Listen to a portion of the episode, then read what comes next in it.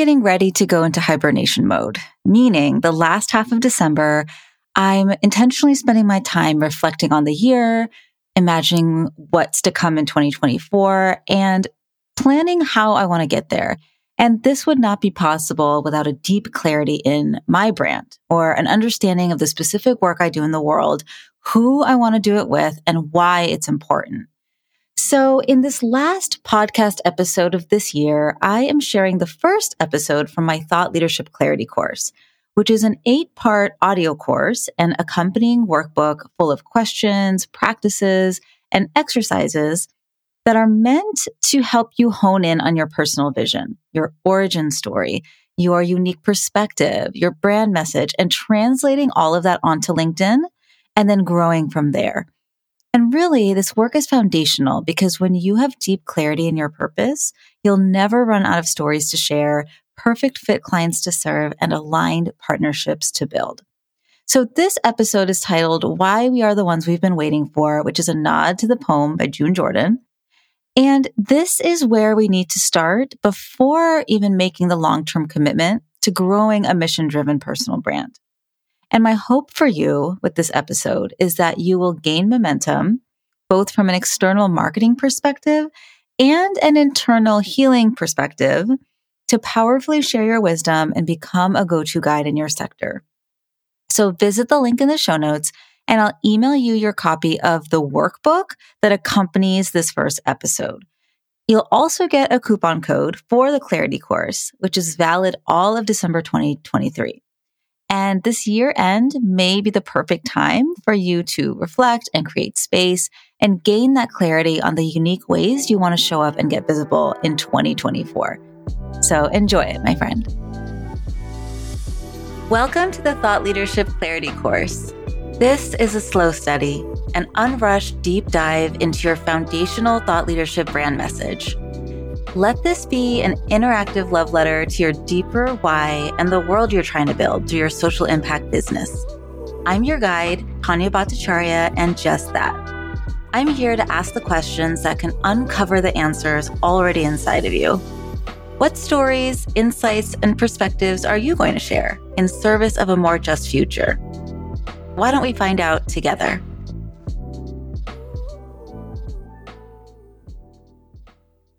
When we talk about getting visible as a thought leader, as an approachable authority, as a go to voice with unique perspectives that changes hearts and minds at scale, well, one of the deepest barriers we experience is our own belief in our ability to show up in this way.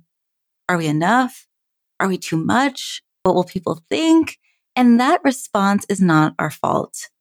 It is a systematically limited belief or part of ourself that was created as a protective response to the system, situations, and circumstances we have lived through. And day by day, moment by moment, we can experience a different thought, belief, and action to serve as the change agent we have been called to be. We can build a strategy both from an external marketing perspective and an internal healing perspective to show up as the visionary leader we're working to embody. So throughout this thought leadership clarity course, I will be sharing the practices, exercises, and questions that I have supported hundreds of social impact entrepreneurs and executives with to co-create and clarify their own thought leadership brand. And the exercises are also listed out in your accompanying guidebook for ease. So in episode two, we're going to cover how to go deep and mine your vision, passion, lived experience, and credibility to clarify and inform your foundational brand message. In episode three, we'll craft your origin story, one of your most powerful tools to attract the right people and build trust as you shape your shared vision for the future together. In episode four, we'll clarify your niche or who you stand for so that you can clearly support them through audience specific language that calls them in.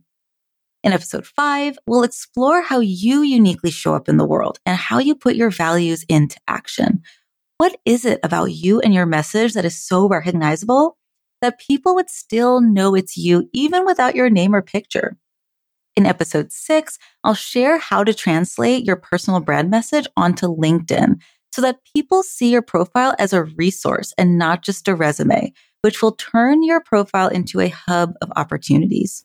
In episode seven, you'll learn how to strategically build your campfire circle or personal board of directors because this work is not meant to do alone. It is always done in community. And finally, in episode eight, we'll explore the village, meaning you'll look around to see who has emerged that you can partner and collaborate with to bring even more of the right people into your world. But let's start here as our first stop in this slow study and talk about why we are the ones we've been waiting for.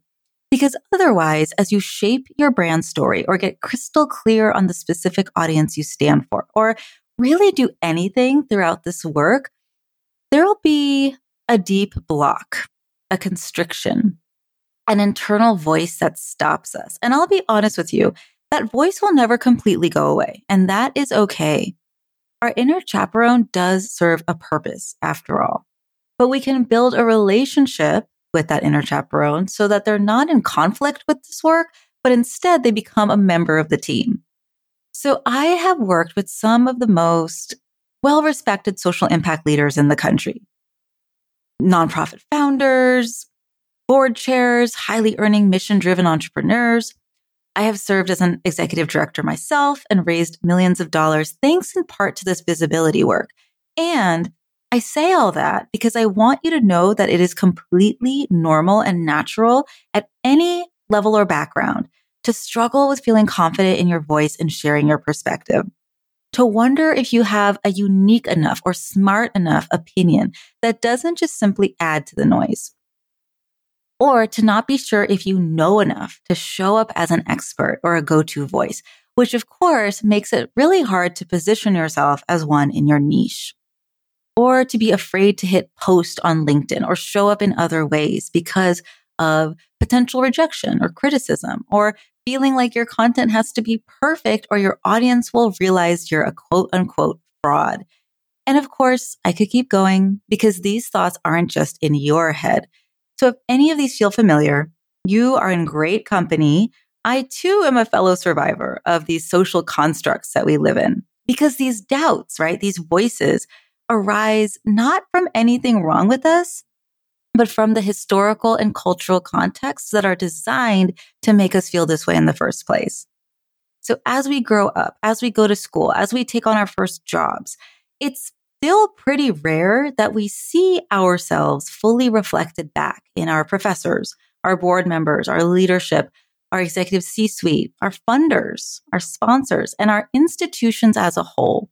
And that is enough to start to feel like an imposter, or at the very least, not sure of our fit and our future there. But I want to really ask you, how can we be the fraud if we intentionally, systematically, and sometimes violently have been excluded from this rarefied air for generations? That, of course, will result in feeling like we don't belong, or that we aren't expert enough, or that our opinions don't count or matter, so these barriers around being perfect enough, knowledgeable enough, right? They are the normal and natural effects of marginalization, of oppression. And here's the thing the people that we care about most and that we are called to serve through our work, through our businesses, our ideal audience, if you will, they would never think those thoughts about us because we actually do have the insights and the ideas that they are craving that can support them. And that is who this work is for, right?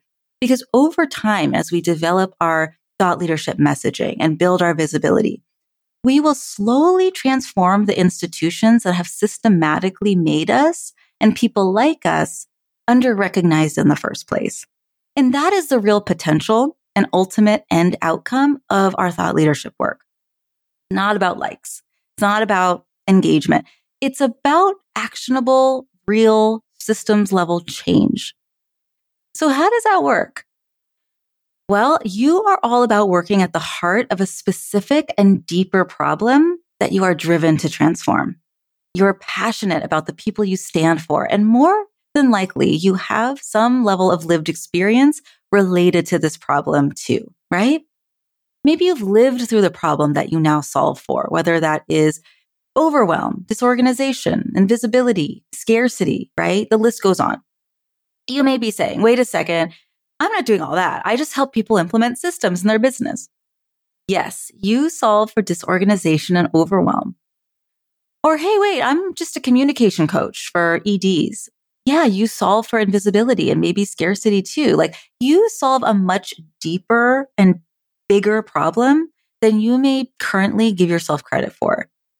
And throughout this course, I will be asking you specific pointed questions and leading you through actionable exercises to really dig deep and pull out your foundational thought leadership brand. And when you're ready, you can use your copy of the accompanying guidebook to scribble, to dream, to brain dump, whatever comes up for each question. Again, I'm just here as a guide. You are actually the one with the answers inside of you waiting to emerge. So, what is the problem you solve for? And once you've called that to mind, can you go one level deeper? What is the big root problem you solve for? Not just the way it may show up on a surface level, right? And this is important to hone in on because your work chips away at that big societal problem, right? If you've been focusing on the features and benefits of your offer, can you instead focus on the bigger problem that you solve and the end outcome that is possible for your people? Not just for your current clients, but for the people out there who can become inspired by your words and rely on them to make a change in their lives. To move from pre contemplation into action. But it's so hard to show up. I know. And it's because we haven't always been invited to the table or made to feel like we belong if we do make it there. And again, that's not a mistake. It's not a coincidence that the people committed to social change, to disrupting inequitable systems, to imagining a new way of doing things that we so often are overlooked and underrecognized. Because if the people like you who can uniquely disrupt the ways that things have always been done in your field, if you continue to second guess yourself and your own expertise, that would keep you from fully, publicly, and loudly building the strongest solutions to reimagine the future together for the better. And the powers that be who design the systems we live in now don't necessarily want that to happen. So again, it's not our fault that getting visible and showing up in our expertise is anxiety provoking or scary or feels impossible because that is a natural response to the ways our society has been organized. Here's another moment for reflection. Who benefits from your silence, your invisibility, your best kept secretness? Who or what will continue to fester and grow stronger if you and people like you don't share your opinions and expertise? And if we flip that on its head, who could benefit from you sharing your opinions, thoughts, and expertise? Who could change their life as a result of hearing what you have learned through your blood, your sweat, your tears, yourself?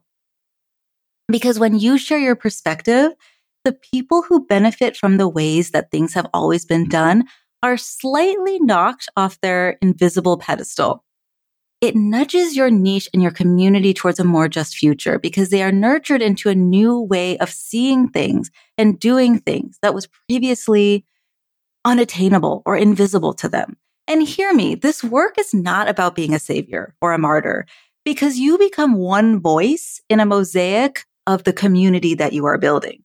You sharing your best, brave thinking helps others begin to do the same. And if you're thinking, Tania, let's get real here. What is me putting myself out there really going to do? Like this problem is so big, right? Addiction is so big. Homelessness is so big. The racial wealth gap in entrepreneurship is so big. Well, Adrienne Maree Brown says patterns emerge wherever two or more social change agents are gathered. And this may be the most important element to understand that what we practice at the small scale sets the patterns for the whole system. So thought leadership work is done in fractals. Us courageously sharing the wisdom contained in our lived experience is the strongest, most actionable tool towards large scale change that any of us individually have. Even if in the beginning we are sharing our thoughts with just one person. Even if one person is showing up in our LinkedIn comments saying, wow, I really felt that. Thank you. You know, Because our authentic lived experiences reveal the things we have been socialized not to share.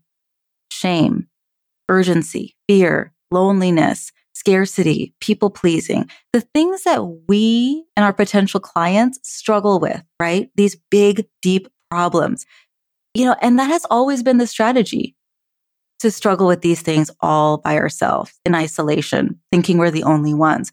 Because as we share our stories and realize that they are more alike than different, we move closer towards the just future that we are working towards together. We can link arms with the people who are finding us through our visibility, knowing that we're on the same team, facing forward towards a clear and unified vision. So yes, us beginning to show up differently, embodying our values and living them out loud, sharing our truths and insights on LinkedIn and beyond, and building a community around that, that does move the needle in a big way over time. And we've got time. In most cases, there's no technical danger, right, that comes from sharing your wisdom as a coach, a consultant, a service provider, a social impact leader on LinkedIn. And yet there's still that very real block, which can show up in a variety of ways. Maybe it's a bodily response of butterflies in your stomach or heat on your face and chest when you get ready to post anything, enough so that you don't share anything or you hit delete right away if enough people don't engage. Maybe there's specific voices that you hear that are trying to keep you in your quote unquote place where it's safe. And in the past, I've referred to this voice as an inner critic. But when I really stop to think about the role that this voice plays for us, this voice is not critical to be mean or harmful or cruel to us. It's actually a protective voice. Its whole job is to keep us safe. It has emerged as a natural protective response to the harmful and traumatic systems that we live in. And it acts as a chaperone that cares for our well being and is just trying to care for us in the only way it knows how. And so these responses that we have to getting visible, to sharing our opinion, to showing up with our voice, right?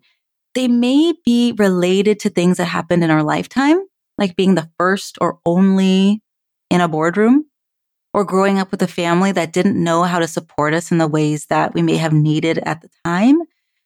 Or it could be a direct response to what our family lineage has gone through. And while, you know, getting visible or shooting our shot or, you know, doing any of these visibility activities may not immediately seem related to the traumatic experiences that our ancestors have lived through, maybe even hundreds of years ago it really is all connected because we are all connected and these feelings we have are real and valid. And we can enter a new depth of self expression and joy as we get to know and really acknowledge those feelings, those voices, those parts, and really our inner chaperone, right? Anytime you hear those voices, those warnings, when something is attempting to pull you back from taking a brave or big step related to your visibility, this next piece is an exercise you can pull out and do time and time again because we are not trying to get rid of this voice. As change agents, right, as social impact leaders, we are so accustomed to helping our clients and community members go through a change, right? That's what we're here for. But that's not necessarily what we want to do with our inner chaperone. We actually instead just want to make sure that they are heard, that they're understood, and just to witness them, right? Just to be with them and just to write a letter to them and be in relationship with them. So in your guidebook, there's a space to write a note to your inner chaperone. Again, that protective part of yourself that just wants to keep you safe and protect you from big risks like showing up on LinkedIn, right? Showing up as a thought leader or go to voice in your space. And so this activity can help us create a relationship with this part of ourselves to begin an ongoing lifelong dialogue and partnership with it. What are they worried about? What do they say when it becomes time to get visible? And how does what they say actually care for you? How is it an expression of protection and care? And what would your mentors, like your first beloved boss or an always encouraging family member, lovingly say to them if you could call them into the room, right?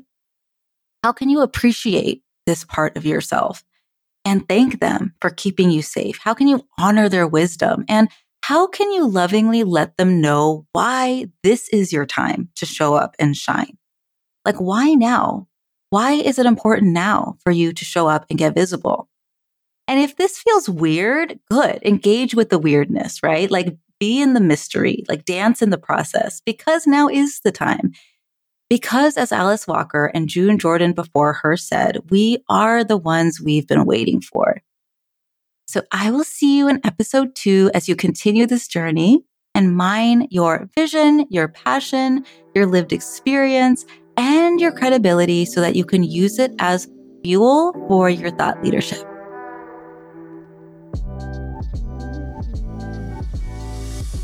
I've got a closing thought for you.